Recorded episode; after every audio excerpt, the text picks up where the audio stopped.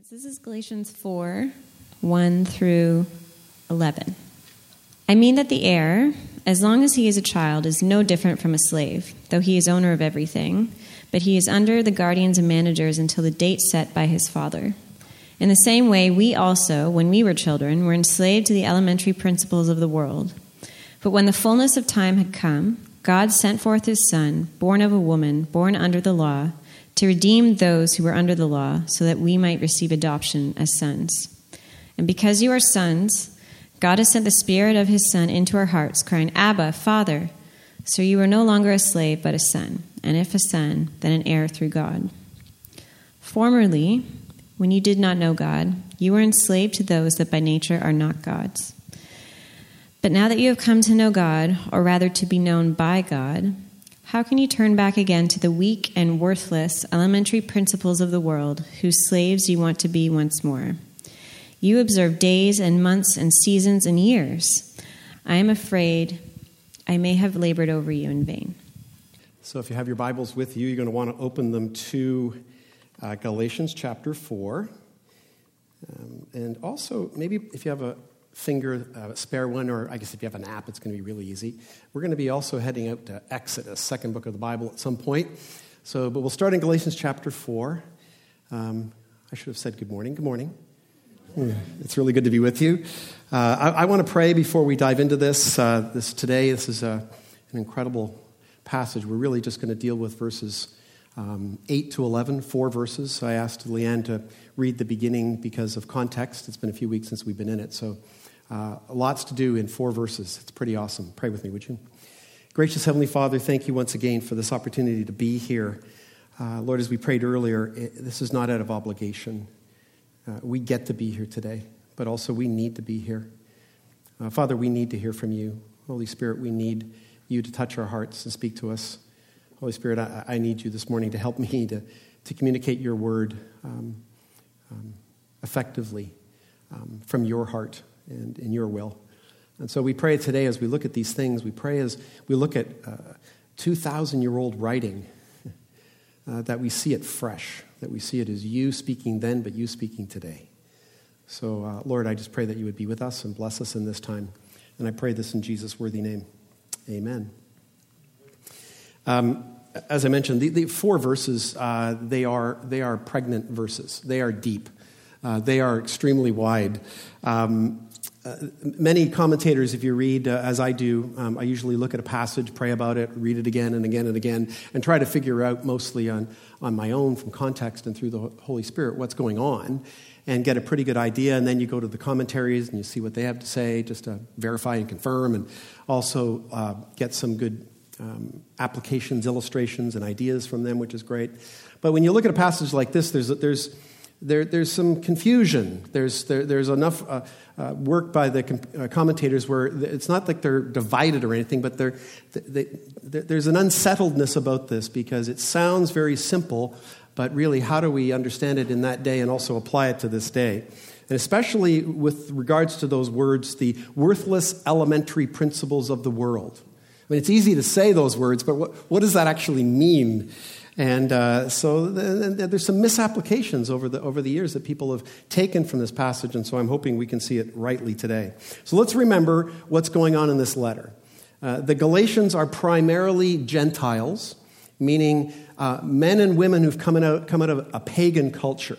And by the way, if you're here today and you were not raised Jewish, you're a Gentile. We're, we're the same. So, this is who Paul is writing to. They've been saved out of this pagan culture.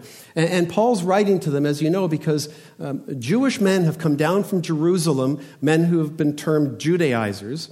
And, and they're, uh, they're actually contradicting Paul's teachings, particularly the teaching of the gospel that Paul had given to the Galatians, that was actually the result of the planting of the church, was hearing that gospel. And these pagans came out of paganism and became Christians. And these Judaizers are coming down and saying Paul didn't have the full gospel.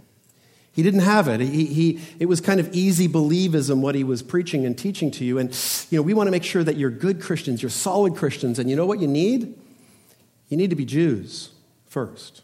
You need to practice the law and the prophets and, and all the customs and the ceremonial customs of the Jewish faith, and in particular, Judaism. And so Paul's basically saying in this part of this letter, he's saying, guys and gals, if you do that, if you do that, you're putting yourselves back into slavery, back into bondage. Don't do that. And so we must look at three things today. We must, must really ask ourselves three questions today. And this is from your outline. If you don't have one of them, they're up front here. You should grab one and take some notes. But we're going to look at it this way in three questions, really. Who are these small g gods who are not gods? That's number one. Number two, how do they enslave us? And number three, how can we be truly free? Perpetually and truly free from these small g gods. So, number one, who are these gods and who are not gods? Let me reread verses 8 and 9 one more time. Formerly, Paul says, so in the past, when you did not know God, you were enslaved to those that by nature are not gods. But now that you have come to know God, or rather be known by Him, I love the way Paul kind of catches himself there um, even though he's trying to make the first point, but he's also, listen, the point is it's God knew you. it's not that you know God, because you weren't seeking him. How can you then turn back again to the weak and worthless elementary principles of the world, whose slaves you, look at this, want to be once more? So, so Paul's basically taking them back to the life that they used to live, right? And, and he's saying that when, when, when you formerly were living, before you heard the gospel, you did capital N O T, not know capital G God. You didn't know him. You, you, had no idea who he was. You had no relationship with him. You, you, completely didn't, you missed him. You didn't know him. The, the phrase that's used here is interesting. at the last part of verse 9 is very similar to what we saw in chapter 1, verse 11, right? When he said, I'm, I'm astonished that, that you're, you're turning from a gospel, the gospel of Jesus Christ, to another gospel that's not a gospel. The Greek there is hard to translate again because it's really to, to the, another gospel not. That's all you see in the Greek is another gospel not. And it's the same thing here. It's like he's, he's saying those things that you were enslaved to before you came to know God not. God's small g not. And so that's the intimation. That's what he's saying to them. So, uh, with that background, let me, let me focus on these words because this is the, the, most important part that can be misunderstood. But we'll, when we apply it to the, the words today, we'll really, I think, learn something important about this. It's these words, elementary principles of the world. And we already heard them. That's why I wanted the verses reread again. In verse 3 of chapter 4, where it said this He said, In the same way, we also, when we were children, were enslaved to the elementary principles of the world. So he's even speaking of himself as a Jewish man, that even we, when we were children, were enslaved to these elementary principles of the world.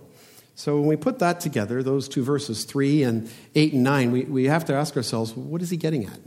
Who, who is he talking about? We, we need to understand who these gods are and what he's talking about for this to make any sense. So you notice that back in verse 9 here, he adds another adjective to describe them. They're not just worthless, but they're weak. Oh, they're, they're weak, but they are powerful in some respects. So, so what's he getting at? Well, we need another Greek lesson. We need another Greek lesson uh, here because it's an unusual word that's very hard to translate, and this is where the translators have all the problems.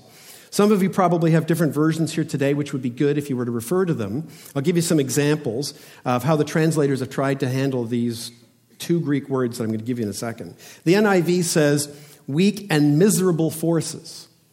So that's their translation. Um, the New Revised Standard Version, the NRSV, says weak and beggarly elemental spirits. what does that mean?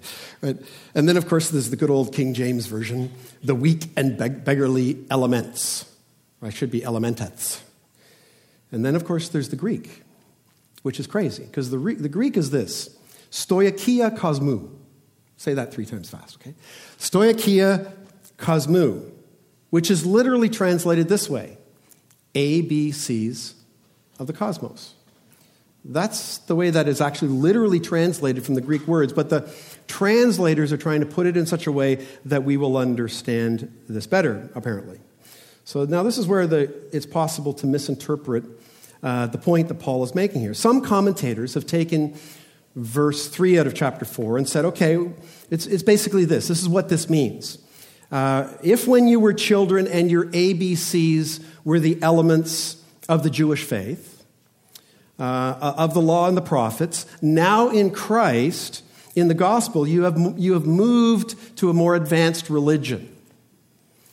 If taken that way, we could conclude that Paul is saying, don't go back to the ABC religion, right? Don't go back to that older ABC kindergarten religion. Now that you've moved on to the graduate level, Christianity, you know, Jesus and the gospel and salvation by grace alone and, and, and by faith alone in Jesus, don't go back to that. Well, that, again, as we looked at a couple of weeks ago, is kind of what some people are saying today about the teachings of Paul that they were merely cultural, that back in that day when he wrote with those words that were mostly masculine, or when he spoke about male and female identities and marriage and, and that kind of patriarchal language, well, that's, that's old school. That's, that was the early church. That was the beginnings, and that was the ABC religion of that day. And we are much more enlightened, much more moved on from that, and, and therefore we want to move on from that. Well, that would be an interesting uh, application and insight into that, but it's not what it's getting at. So many applications can and have been made based on this understanding, but there are problems with that. I want to highlight one for you that's it should be really obvious, but there's a really big problem with that. Uh, Paul doesn't say go back to a more weak, miserable, worthless, or beggarly form of religion. I mean, think about it. The Apostle Paul, Hebrew of the Hebrews, Pharisee of the Pharisees, a proud Jew, a man even who today uh, uh, uh, admires and still holds up the law and the prophets of God. Imagine him saying that about his previous religion, about all of God's word and law and prophets of the Old Testament. Paul would never say that about God's plan and promises through Abraham and, and his, the, Mo, the law of Moses. He would never say that about the previous religion. What he is saying is this don't go back to the weak, miserable, worthless, and beggarly principles of the universe. Now, that's really different. That's quite different. But again, what does it mean? So we ask this what does it mean? Who are these non gods?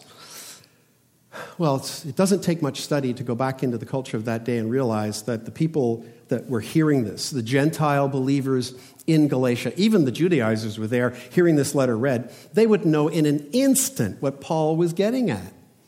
They would know exactly what he was getting at. He was speaking specifically about their pagan gods, their whole system of pagan gods. They, he, they would have known he was not talking about religion, certainly not the religion of the Jewish people, or any religion for that matter, because there was, they were a pagan group. They believed that behind, listen, every element Every element, as an example, was a god.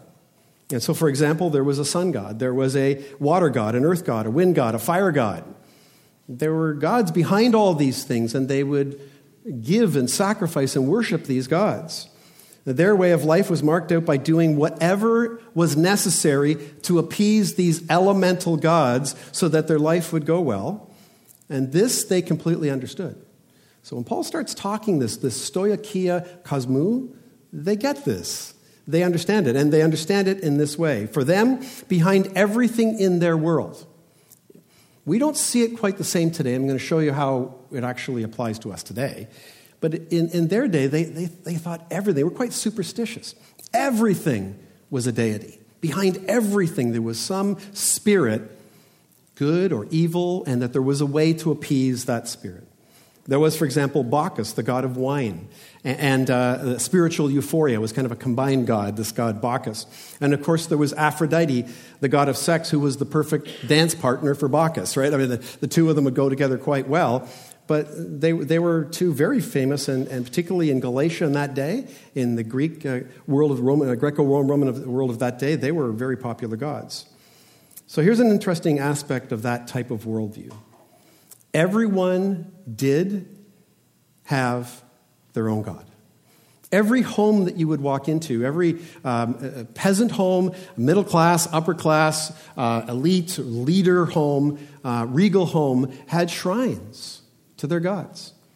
In every one. They had, shrine, they had uh, shrines to their favorite gods in their homes. These were the stoicheia, the weak and worthless spirits behind all these non gods. And everyone had their gods, and everyone would sacrifice and pray to their gods, hoping to be blessed by them, hoping to be approved by them as they showed their devotion to them.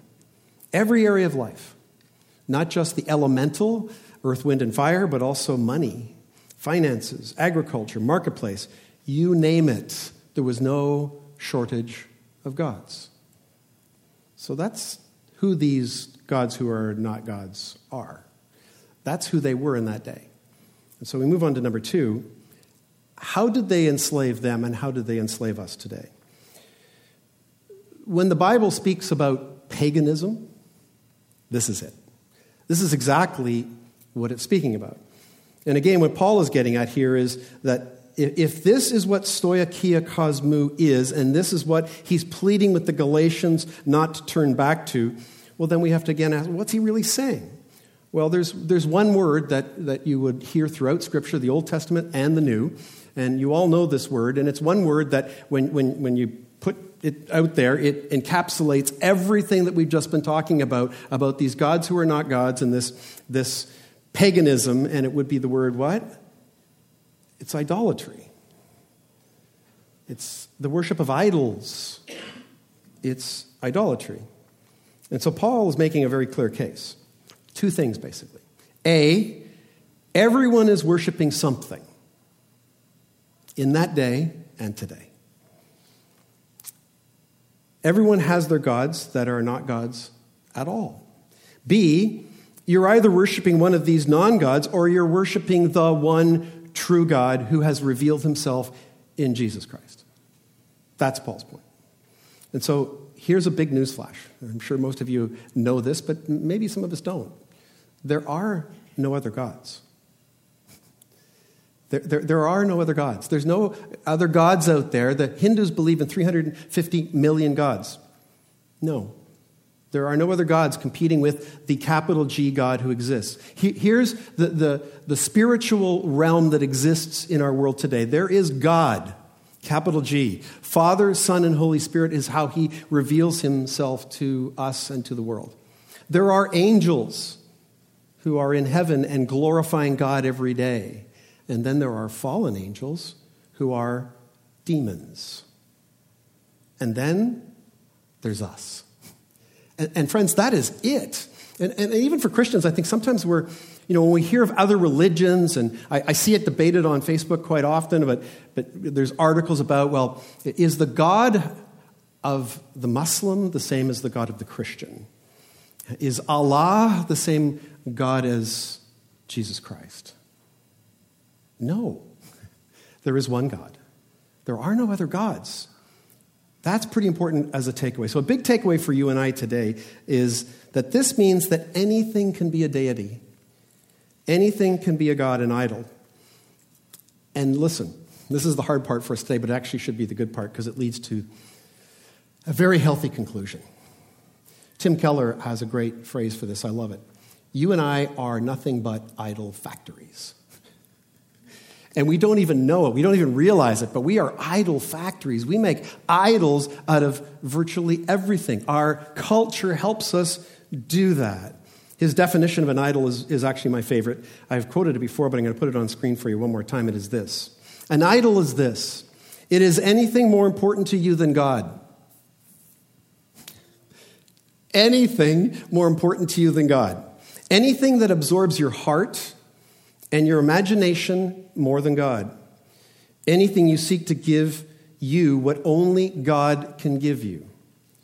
A counterfeit God is anything so central and essential to your life that should you lose it, your life would feel hardly like worth living. Anybody got any gods?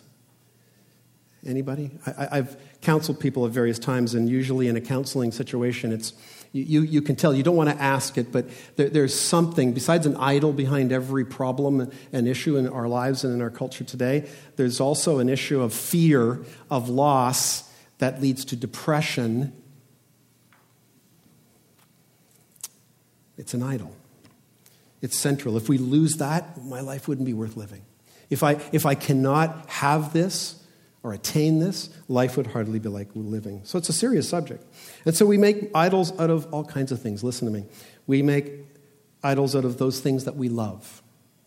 We make, we make idols out of husbands, out of wives, out of children, out of grandchildren, out of our nuclear family, and of course, things like owning a home, getting a bigger home. um, of course, we make an idol out of sex. Our culture is obsessed with the idol of Aphrodite. It's obsessed with it. Money, craft beer. I just thought I'd throw that one in there for everybody's sake. I wasn't pointing to the side of the room by, by I wasn't. It just my right arm came up. Okay, so you know, we, we the ocean, the mountains, the environment. Anything can be made into an idol, idol and become something that we worship and bow down to. So my question is, what is your favorite idol? This is one, today, the best thing you could do in application, in my opinion, is allow the Holy Spirit to point out to you what your biggest idol is. And as you're going to see in conclusion today, it's important that you identify your biggest idol. So, what is it? You have one. Let me give you a couple of suggestions for how you can find it. Have a look at your bank statement, or for those of you that are savvy, your online bank statement, right? Look at where your money is going. Oh, oh, oh, the money that you have in excess of the money that you need. But even the money that you need, where's it going? The largest chunk of it. Here's a good question that will lead you to identifying your idol as well. What's keeping you up at night? Hmm. Think about that. What's keeping you up at night? When we, when we uh, mentor and coach each other as church planters and pastors, one of the first questions my mentor, my coach, will ask me, besides how you doing, which is always a terrible question. I'm doing terrible. No, whatever. But it's usually, what's keeping you up at night? That will usually come up at some point in time. It's an important question. What's what are you losing sleep over? I can almost guarantee you, almost, not perfectly, but almost guarantee you, that what is keeping you up at night and causing you to lose sleep, that there is an idol behind it. And hear me when I say this. Idols aren't just material and figment, um, uh, um, material things and figments of our imagination. They can involve demons and spirits that are behind them. Not other gods, but demonic forces that are behind them. So, Paul's ultimate conclusion and statement here in this letter is that the only alternative to the one true God and the gospel is idolatry. It's the, it's the only alternative. Another way of looking at it is to understand in, in, in reality, we are all believers.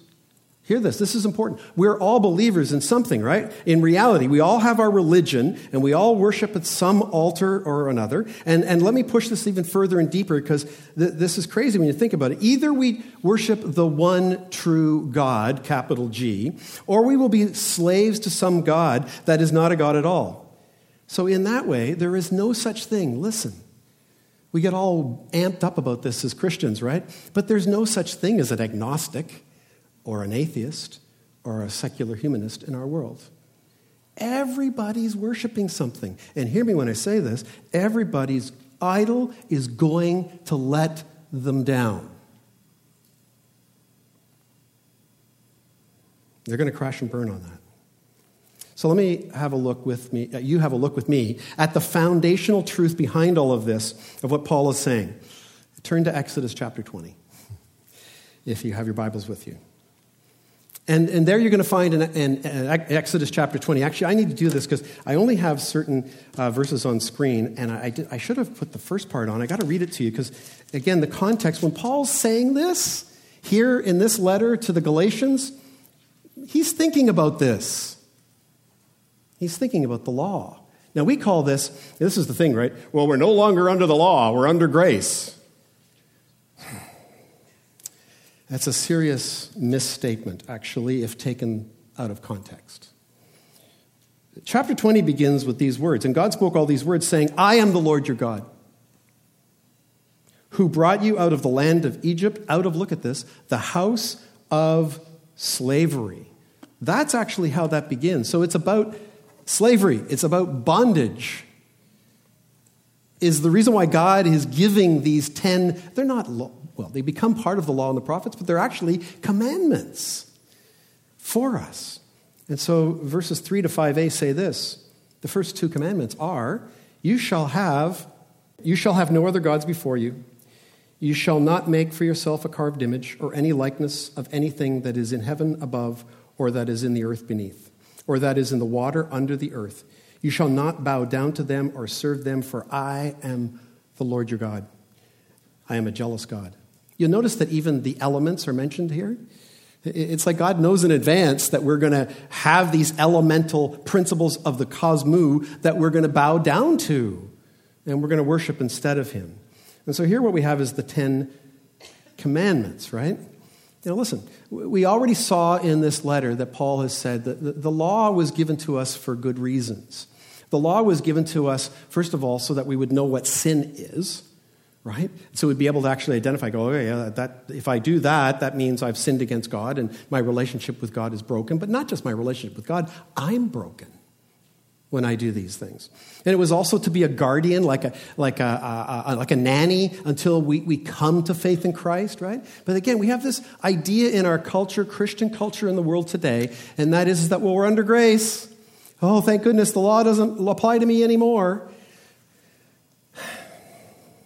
The main reason why God gave the Ten Commandments to the people of Israel and to you and I here today was for our flourishing.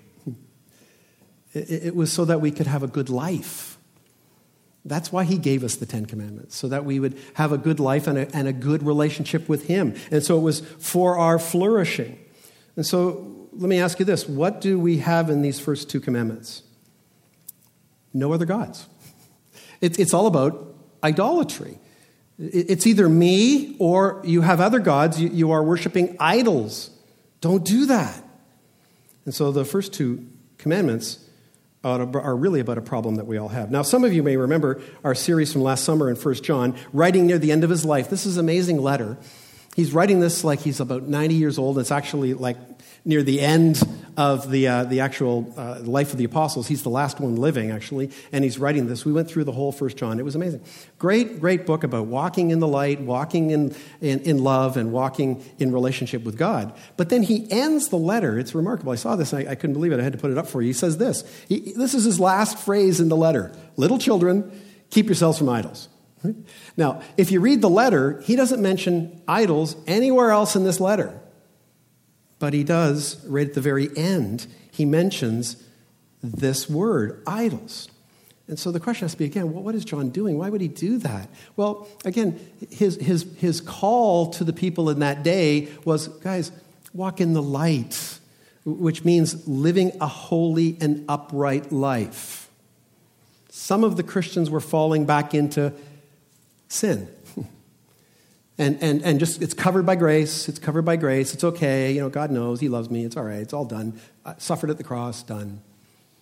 And he's, listen, guys, you need to walk in the light, which means living a holy and upright life. Walk in love, which means being a loving person um, towards particularly your other brothers and sisters in Christ, but really to everyone in your life. And then walk with God, which means having an intimate relationship God. Listen, when you fail to do any of these, John was getting at this point the problem is always this idolatry.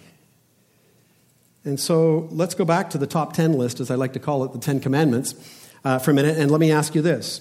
When you think of numbers 3 through 10, right? Keep the Sabbath, shalt not, thou shalt not murder, you know, lie, steal, covet, all those things. When you think of 3 through 10, what relationship do you think they have with the first two commandments? Well, when you think about it this way, think about it this way.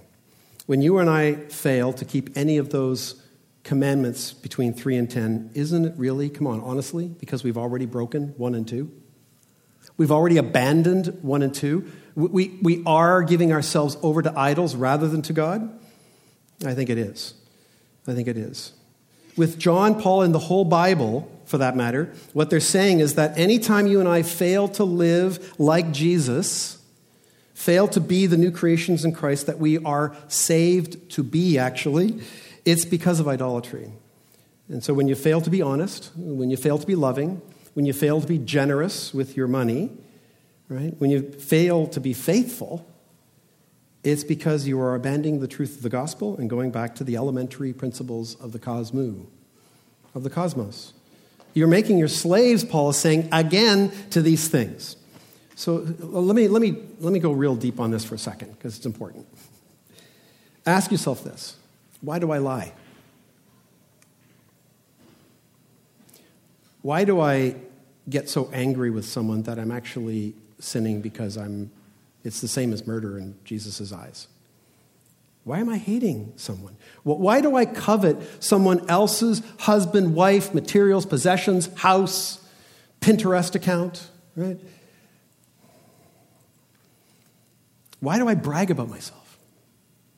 Why do I rob God? Why do I steal from others? Why don't I keep the Sabbath? Oh, we're no longer under the law. Why? Because of idolatry.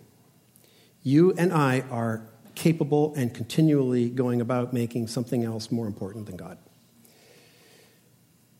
So let, let, me finish with point number one this way. How did they enslave us? By looking at this verse from Luke chapter 12. This will, this will I think, be helpful.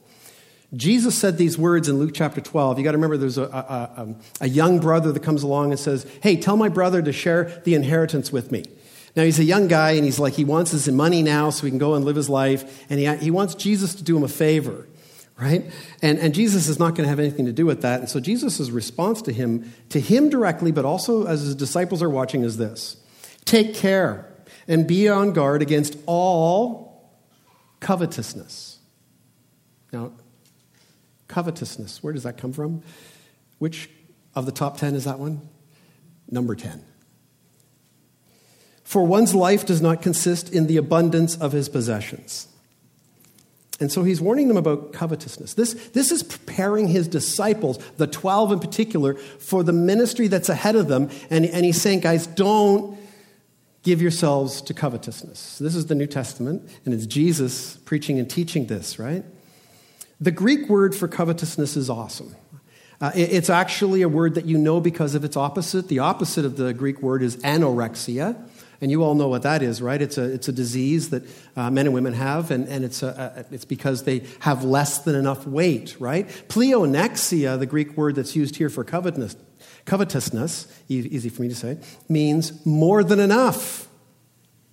And so what Jesus is warning them about is, guys, don't desire, be careful when you desire more than enough. And so this is the key. I think. And it's the key way that demons behind every worthless and elemental God uh, that is not a God are leading you and I to enslave ourselves to an idol instead of God. How? How do they do that? Well, they do that by taking all the good things that God has given to us for our flourishing and making us desire more than enough of good things. Example Is sex a good thing? There's a PG 13 audience, isn't it? Is sex a good thing? It is. It was given by us from God to flourish and to enjoy. It is a good thing. And so, what do we do in our culture today? What are we capable of doing, all of us? Making it into an idol by wanting more than enough of it. Hello, pornography? You know, there's another word that's used a lot in the New Testament. It's the word lust, right? And whenever we hear that today, of course, we know that lust is not love. And when we hear that, we're always like, well, lust means obviously wanting a bad thing, right? No. No, actually, the Greek word in the New Testament that's used many, many, many times actually means uh, it means an over desire, a covetous desire for something good. And so we've taken sex and we've turned it into something. So, so let me ask you again what about this? Are recreational sport and ex- recreation, pardon me, sport and exercise good? Yeah, they're, they're awesome. But when they become something that you have an over desire for, uh, or something you must have, or life is just not good enough for you, um, when they replace your desire for God and for His church, they can become an idol. Same goes for sex, money, material possessions, health, your body, your beauty, kids, spouses. Then here's the other thing about these idols, which in our culture today, because we have so much choice, is that once one idol is no longer giving you the, the buzz, no longer giving you, you know, making you wake up in the morning and go, yeah, can't wait to get, go out there and, you know, seize the day, carpe diem, there's another idol. And as you go through life and you get a little older, trust me, you, you need new idols or it seems to be that we think that. It's, it's insidious, really, when you think about it. And the problem is, of course, at the end of the day, with all these idols, is we're believing a lie. We're believing a lie that the idol can satisfy our needs more than God Himself. They can't. They will fail us. In fact, they will crush us. And so that brings us to point number three, which is the good news. How can we be free? Honestly, how can we be free? So, first, let me ask another question. What is the typical answer that most of us give to all of the whys that I've been asking, right? Why do I not do what I should do as a Christian? I mean, the Apostle Paul himself, he, in Romans chapter 5, if you go read it, I think it's Romans 5, he asks, What I would do, I do not do, and what I would not do, I do. And he's asking this question over and over, go, Why do I do what I shouldn't do, and why don't I do what I should do? Well, the answer to all the whys basically is most of us will, will come up with something lame like this. And I used to hear this a lot in in the church early on in my Christianity. Well, I'm just a sinner saved by grace. I just want to be honest with you. I really dislike that platitude. I, I just dislike, even in the, in the day when I first heard it, I was like, these were really godly people, right? Well, I'm just a sinner saved by grace. Well, maybe I'm going to be blunt. It's a cop out. That's a cop out, right? It's, it's, I think it's equally a cop out. Well, we're no longer under the law, we're under grace. You know, like that's a, that's a caveat that you can throw out anytime someone is talking to you about sin in your life or your, your unwillingness to give financially or whatever it might be. Well, we're no longer under the law. You know, like also probably highlights an idol in our lives as well. It's a cop out. It's a total cop out. It's like saying there's nothing I can do. I'm helpless in this situation. Or worse, people saying something like, well, the devil made me do it. It, it sounds so weak, doesn't it? It sounds like, well, I think most of us behave that way. Even if we don't say those things, we kind of behave that way. The Gospels, listen, and all of the New Testament teach us the opposite. When you place your faith in Jesus Christ, you are a new creation. If you read the letters to the, most of the churches, it doesn't start off with, to the sinners saved by grace in Ephesus. It says, to the who? The saints in Christ. Oh, somebody smile, please. That's who it's written to, right? Listen, you guys know all this. It's about our standing and our position, right? But then we have our state and our practice. And we still sin. And, and, and so we, we get lost in this. And so, what do we do? Well, obviously, the Christian life is supposed to be a life where we more and more and more and more become like Jesus Christ. Christ likeness. There's hope. That's the direction we're supposed to be moving. And so, one of the reasons why so many Christians, I think, stagnate and fail to grow is because of a poor understanding of the Christian's relationship with faith alone in Christ, with grace, and our obligation as Christians to the moral laws of God. There's one more question, obviously, still hanging out for us. Well, okay, how? Okay, this all this might make, be making sense to many of you, but you're still going, well, okay, how? How do I do this? How do I live this life where I'm, I'm pursuing holiness and righteousness and I'm looking at the commands of God as good for me and I want to keep them and I want to start with those first two and I want to have no other idols before me but Him? How do I do this? How do I live like a person who knows daily that they are fully accepted and fully approved by God, and yet they still sin? How do I grow in my Christ? Well, Paul's already shown us this. In the same chapter, it's amazing. In verses 4 and 5, he said this But when the fullness of time had come, God sent forth his Son, born of a woman, born under the law, to redeem those who were under the law, so that we might receive adoption as sons. This, these two verses tell us how our adoption was secured. First, God sent Jesus to save us from the penalty of, the, of sin, which is the penalty of the law, which convicts us that we're sinners. But he doesn't leave us as orphans, thank goodness. Jesus and the Father then in verse 6 says this, and because you are sons, because you are now my sons, excuse me, and daughters, God has sent the Spirit of His Son into our hearts, crying, Abba, Father. The Holy Spirit has been sent to us. If you're in Christ here today, you, you've got to know that, that at some point you received the Holy Spirit. You must have sensed that, that He has come to you. He's been given to us so that we can experience our adoption in this day and age today, our very position in Christ.